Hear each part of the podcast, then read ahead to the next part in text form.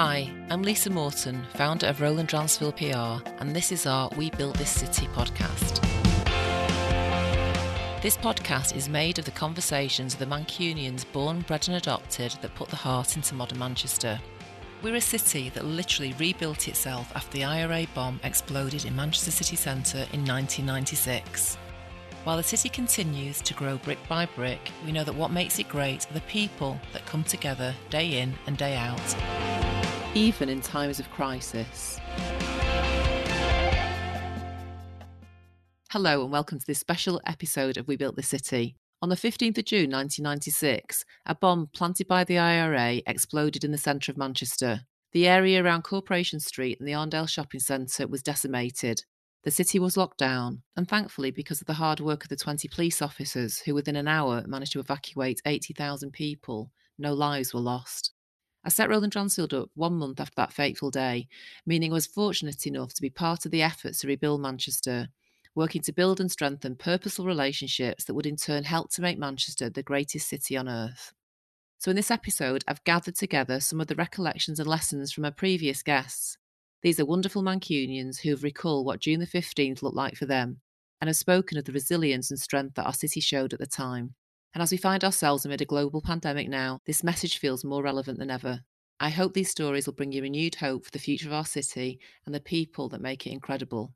First, we hear from iconic Manchester music maker Clint Boon. Do you remember the day of the IRA bomb, what you were doing? Yeah, I remember it well. I couldn't tell you the date, but I can remember it well because I was living in Milnrow at the time. And there's a few things that were going on. So one thing was the Inspirals had split up amicably in spring of 95. In 96, Mute Records, who were our record label, released a compilation of um, our singles. And we were no longer working with the label, so they put this album out. And I think they reissued a single I knew that it was being shown on the uh, chart show that Saturday. And the other thing was that we'd had a TV advert that was out at the time for the first ever in-car CD player. So Sony had made this TV advert. They were using one of our songs, I Want You, as part of the TV ad. So I was going into Manchester to get a load of free clothes off my mate, Carl. He worked for a company called, I think they were called Cotton Works at the time. And they had an office on Oldham Street. And he said, come down, I'll give you some gear. Come down on Saturday afternoon, whatever. So knowing that we were going to be on the chart show and that our, our TV advert was on and it was likely to be shown, I, I got my VHS player, uh, video recorder, and I put a three-hour tape in it and left it recording, knowing that we'd be on the chart show and the, uh, the TV advert at some point. And I set off into Manchester and I was driving down. I remember it well because it was a nice day from what I remember. It was definitely dry, bright. But as I came through Miles Platting, I realised that there was loads of people by the side of the road walking away from the city. And I thought, there's been a, an event on like a carnival or something, and they're walking away from it. That's what it looked like. Something had just finished, and everybody's walking away. And I was driving, I just, and then I realised that nobody was smiling. And then I realised there was a lot of smoke over the city. And then as I got nearer the Daily Express building, all that realised that the roads were cordoned off. And I just thought I've got to get to Carl because he's got a load of free clothes that I want. I didn't realise there was anything so serious, tragic that had happened. I just thought something's gone on, but I'll go and see Carl anyway. So I parked my car somewhere. I can't remember somewhere in that northern quarter part of town. I got rid of my car, and I'm walking past these ro- uh, roadblocks and a lot more shocked-looking people. And I found Carl in his office waiting for me, and there was like a few windows nearby that had gone through and that. And he sat there like, "All right, Clint, come for your gear." I'm like, "Yeah." I was, "What's going on?" He says, "Been an explosion or something." Uh, anyway, there's your gear. so I got my anorak and my, my shirts and all that, but I didn't realise what had happened until I got back home and um, drove out of town. Cause I didn't go into the city any further than uh, I think it might have been Hilton Street we were on, just off Oldham Street. Got back home, and by then I heard the news about what had happened. So when I eventually put my VHS tape on, there was the Inspirals on the chart show with Joe, whatever. And then soon after, the news flashes started coming up about the bomb on the on the tape. Like you said, thankfully nobody was mm. killed. I think some people were injured, yeah. weren't they? But and a lot of trauma for the city when things like that happen, I think in any city people pull together. You know, in any community people would pull together. But I feel that Manchester's such a warm community of people that yeah, we, we do help each other out at times like that. Manchester for me is is my backbone. Mm. So when I talk about resolve and resilience, I go to a place that has always propped me up. You know, Longsight, Moss Side, Hulme, Old Trafford they are my solid ground where I feel most comfortable. But you can't talk about Manchester and solid ground without talking about the people. As athlete Diane Modahl emphasises, the DNA of Manchester is its people, and there was an overwhelming sense of community in the weeks and months following the IRA bomb. All of my guests on We Built the City have been crucial people in the growth of Manchester in one way or another. Carl Austin Behan was the first openly gay Lord Mayor of Manchester, and without a doubt put the people first during his years post. Here, Carl records his memories of the day. One question we ask everybody on the podcast is Do you remember what were you doing at the time of the IRA bomb? I was driving back from visiting some friends. I was in the Air Force at the time, so I wasn't living in Manchester. And I remember hearing it on the, the news uh, that there'd been some explosion in Manchester. I pulled up into a service station. I, I tried to phone my mum at home, didn't get through. And my brother happened to have a mobile phone and they were in Heaton Park and they asked they wondered what it was so they heard the explosion and could see smoke from Heaton Park but didn't know what it was. So I then went over to see some friends in in Biggleswade in, in Bedfordshire. Then the Monday when I saw the pictures on the on the TV I felt that I needed to get back to Manchester because I wanted to see the city myself Uh, because I, I, couldn't understand what had happened.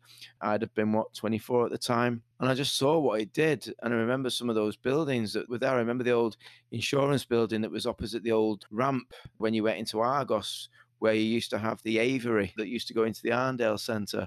You know, things like that that went overnight, just just disappeared. And you know, when I look back then, I remember reading reports about the fact that the government weren't really being very sort of financially supportive. So it was more of a, a Manchester did this, and a Manchester sort of paid the way out of a lot of the, the things that happened.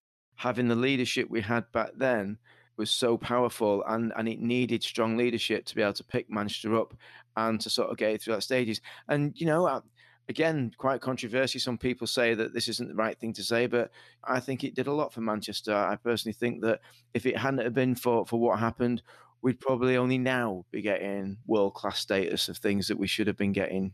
You know, there's no way we'd have got the Commonwealth Games. There's no way we'd have got certain things that we've done in Manchester. So thankfully, no one died, but at the same time, it made us stronger. I'm from Manchester, and what Manchester has been through for the last, I've been here 48 years but more so for me, Manchester, what it's been through for the last 25, 30 years and the change of the city, especially from the Manchester IRA bomb in 1996, then that's what keeps me going, basically. That was Manchester's own Sarah Collins talking about this city's fortitude. You'll hear more from Sarah soon. This is a special edition of We Built the City about how Mancunians can rebuild a city out of adversity. If you're a Mancunian old enough to remember June the 15th, 1996, you'll definitely remember where you were. The explosion tore down buildings and spread fear through the city, something that actor John Thomson will never forget. Unbelievable what happened. I was at the Royal Exchange doing the rivals with Maureen Lipman and Tony Britton. Yeah. And I was playing uh, Bob Acres, who's like the country bumpkin who wants to be a gentleman. So we're doing that play, and it was the old exchange. There was a different setup in the theatre Yeah. there. I remember coming off after my kind of second stint in the second half, everyone running around, like uh, people were crying, and all the lights were off. And when the show actually came down, we had to evacuate the building. And, he, I was like, what on earth? And at the time, I, I, I was drinking and I went, is the bar shut? And they went, yes, John, it is. Get out. Get out. And I went, and I'll get a pint after the show. And they went, no, you do not get out. And I was like, I was absolutely devastated. How dare you take my pint away from me after the gig? Anyway, um, what transpired was they'd had a coded IRA phone call to say that we're going to detonate after the show has come down. But this is the worst part. One of the cast at the time, Dominic, had had an audition in London that day and was late. The train was delayed, so the show went up half an hour late. So technically, that was why there was a panic after the show. Is that the show probably came down about ten, but it came down at half ten. That could have gone off with a full cast and audience in the in the building. But looking back, terrifying. That was damaged so badly, wasn't it? The Yeah, yeah. The whole of dome biggest- came down. The glass, the glass dome Yeah, came down. Yeah. Yeah. I mean, that then did trigger, obviously, under Sir Howard Bernstein, when, and Roland Dransfield then was involved in helping to kind of market and and Regenerate. regenerate. And obviously, we've seen massive changes in the city. Huge. Are When I used to walk, walk from Greengate, Yeah. where my dad worked, Greengate Yeah. Polymer Coatings, under the bridge and up. You come up at Shambles Square. Yeah. I remember Shambles Square was like a Safeways. Yeah, a there was a gun shop there called Sussex Armory God. that sold guns, like r- rifles and handguns.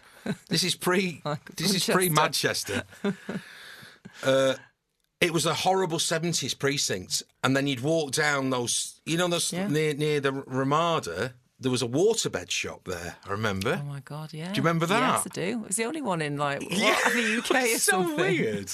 But that whole area was awful. And then they moved, didn't they? Moved Sinclair's Oyster did. They Bar. moved it on they a- on- lifted it On wheels, didn't they? and and repos- It's amazing that, yeah, isn't it? it's incredible. So that that particular area of Manchester, I knew was kind of that was a total change when it happened. I just couldn't recognise it. The explosion created £700 million worth of damage to the city. And there's one thing that I learned from setting up a business whilst helping to rebuild Manchester. There's always someone willing to help you with a problem. And you know that once you've built a relationship with someone in Manchester, you can always turn to them if you need their help. Like our brilliant City Council and its members, whose vision for the city is always big. Something that former BBC Radio Manchester producer Sarah Collins thinks was key to the regeneration of the city, as well as a little bit of the old Manchester blag. You know what? First and foremost, one of the best things about Manchester is Manchester City Council. Manchester City Council, whether it's sport or not sport, their ability to see vision and to make things happen is second to none. So when you know where Manchester City Council come from, and if you go all the way back to after the bomb, and you go back to, I don't know if it was Sir Howard Bernstein, but it was probably Pat Carney, Richard Leese at the time, who was the leader of the council. And after the bomb, and Manchester was in a, a bit of a pickle, a bit of a mess, and they need to change the economy. And they basically did what all us Mancunians do, which is they blagged it. Yeah, and they told they told the country that um, everyone's coming to Manchester. Everyone's coming to Manchester. Everyone's coming. I was like, oh my god, everyone's going to Manchester. So everyone came. For what we said, we didn't really have, but then they came, so they made it happen. And then if you know as well, and you know Lisa, because you you're like me, you're Manc through and through. You look at Manchester and you think, right, okay, so they had the Commonwealth Games in 2002. That was amazing. Yeah, sort of. Actually, we'd gone for the Olympics, but we didn't get the Olympics. So Manchester being Manchester, that's all right. We'll go for the Commonwealth Games, and we got the Commonwealth Games, and we smashed the Commonwealth Games. And I will never forget because I'd lived in London working for the BBC in London at that point. And you had all the Londoners going, "Eh, eh, eh, eh, it's going to rain, it's going to be rubbish. meh, meh." And it was beautiful sunshine. And I laughed my head off because it looked mint. I think Manchester's got a wonderful sense of community. You know, our symbol says it all, the worker bee. Unfortunately, we see it most when tragedies happen. You know, during the Manchester attack. During that, we really saw what Manchester is. All different races, religions, they all came together that day. Those things are designed to tear us all apart. Well, Manchester's answer was no, we're all going to get together. Every member of the community, we're all going to get together right in the heart of the city and celebrate, you know, us and what we are and coming together. We're all going to help each other. That was Barbara Ged King from our very first episode. Thank you for listening to this bonus episode of We Built This City, remembering a day that changed Manchester's story forever. The coronavirus crisis has separated us from our loved ones, friends, family, and neighbours in a time of global grief and fear. But as Ged King mentioned there, the Mancunian sense of community and resilience in the face of hardship has brought us through a crisis before, and it will do so again. It's just the Manc way that in time we'll come together to build a stronger city with even stronger values. This was one of the main takeaways from my interview with Chris Brindley, MBE, another one of my guests whose story of the day of the IRA bomb is truly moving. Do you actually remember where you were on the 15th of June 1996? Abs- oh, Lisa, absolutely. I remember my son was three years old. I kissed him on the head at seven o'clock in the morning. I kissed my wife on the head at seven o'clock in the morning. I said, I'll see you tomorrow. What are you going to do today? And Elaine said, uh, I think we're going to town. I went, all right, okay. And me and my brother-in-law and a few other lads jumped on a train to London because that day it was England v Scotland at Wembley. So we all jump on a train to London. Elaine's told me she's going into town. We have a few drinks. The sun is shining and I'm sat there and I'm having a good few beers before getting on the train to Wembley. And then the news flash comes and there's a bomb going off in Manchester. All that I can ever remember, I was, I'd had a few. I sobered up like that. What the words ringing in my ears were, I think I'm going to go into Manchester. And we didn't have mobile phones then. So you just try to desperately, desperately ring home. You're queuing up at any phone box, forget the match. So I, I managed to uh, ring and there's no answer. So you just sit there and then you start watching the news as you do. You're just sitting there, just praying that everything's going to be all right. And, and literally, I managed to get through to Elaine and at home and she answered the phone and she said, oh, we changed our minds and went to Altrincham. The wave of relief. And then literally we went to Wembley. We got in about 15 minutes late. We we enjoyed the game, but it was a bit subdued because I was with a load of Manc lads. And then we got the train back and I'll never forget getting off the train at Piccadilly Station. There was nobody there, just this eerie silence.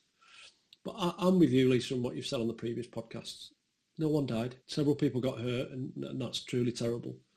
But without that bomb, I do not believe the city would have been rebuilt. Credit to Sir Howard Bernstein and Sir Richard Leese and the team that worked with them, like Eamon O'Rourke. I will never forget the 15th of June 1996, um, but it wasn't because of Paul Gascoigne's goal. It was that moment when I got through to home and those wonderful words, we decided to go to Altrincham instead, etched in my memory forever. And, and ultimately, Mancunians help each other out, whether that was the 96 bomb, whether that was a bombing at the arena. Um, we sit there and we come together and we look after each other. And I'm hoping that out of um, adversity comes a new normal. And that new normal is predicated on love thy neighbour, care for each other, give people a hug, um, either physical or metaphorical, depending on what we're allowed to do. Um, but but planting those trees, I think, is something that we have a responsibility to do. And I think at the moment there's a phrase I've been using: those people that give value during the current coronavirus circumstances will be remembered. Those that choose not to give value during the coronavirus crisis, they'll be remembered too. Next, event planner Liz Taylor and menagerie owner Karina Jadhav look back at how we've managed to regrow and unite from hardship in the past, and they're confident that we will again. First up, Karina. Karina reminds us what it was like building a business coming out of the last recession. It was funny because when I first ever got up on a table in neighborhood in 2012 and started dancing, everybody looked at me like I was absolutely mad, but they quickly joined in. And I was sober. I didn't used to drink. So I remember just being like, God, I just, I'm just going to have to lead the way. Let's just get on with it. Which um, it got the party going. Really, everyone loved it because it was like coming off the back of the recession, and everybody was just ready to go wild. It was such a big part of almost like just breaking the rules. People felt like they were breaking the rules, and it was just a bit more exciting than. It just felt like it was the right time and the right place it felt certainly that when you're in there, you just didn't know when the party was just going to erupt. And that was always the element of surprise. You just never knew when it was going to happen. You never knew when that crazy sober girl was about to get up and start dancing on her own. The name neighbourhood just captured everything because even though it was a bar in the middle of a really bustling part of the city, it just felt like your local pub because you go in there and all your friends have been there. Doesn't no matter what time of day you have friends in that place, and it was that was a great time it was the perfect timing, but it was a special concoction because people were just kind of waking up again, weren't they? And it just there was a magic to it that you can't you can't buy and you can't force. It just happened quite organically. It was just an exciting time in the city for everybody kind of coming back out from hibernation. I think you said that 2008 was the busiest or the, the most successful on record in hospitality after the recession that summer. I think they were saying that it was absolutely wild and it was ridiculously busy because of the recession. People weren't going away, so they were spending their money in the city, which is good news for us now, you know, in the current mm. period. Mm. I was on a webinar before and there was a the general consensus that people just can't wait to get back into a restaurant or a bar. So that's good to hear.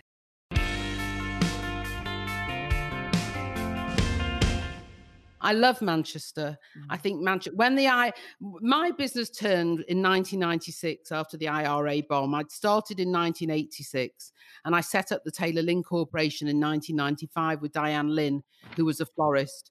And in 96, when they bombed the city, which was totally, totally devastating, as will as and the same will come out of the coronavirus uh, pandemic now is that we will come out stronger and better than before and i think that's what mancunians and manchester is all about more so than anywhere else. The investment in the city in 96 was huge. It became the second city outside London.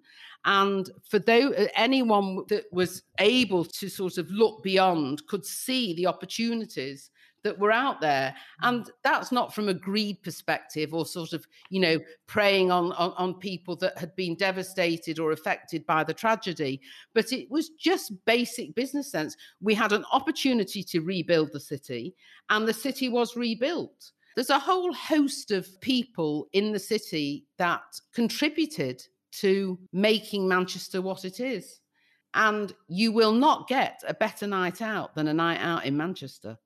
And do you think that in the current situation that Manchester will take the same attitude to rebuild in a different way the city in the next kind of few months, the next year?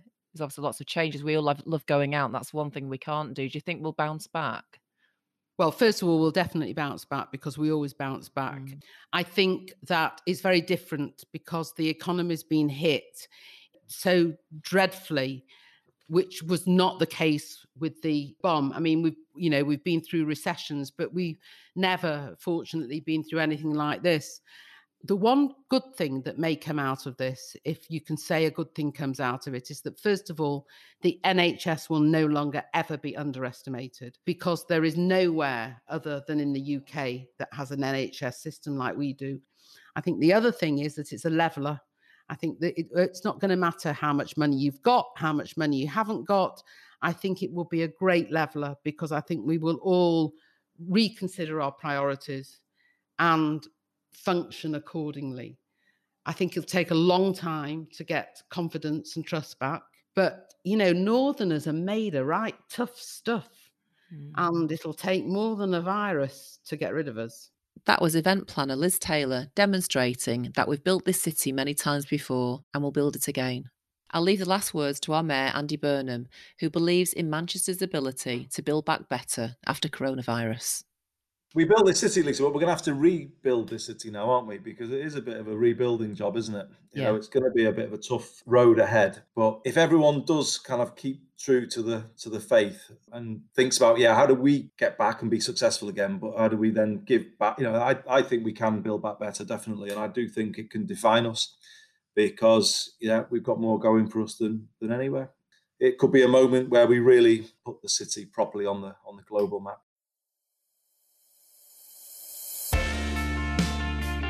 All of my guests have helped to build the city by showing unwavering resilience, by being committed to the growth of the city, and by joining together when it's needed most. For all of the damage that the 1996 IRA bomb caused, it was a time that Manchester showed what it's truly made of.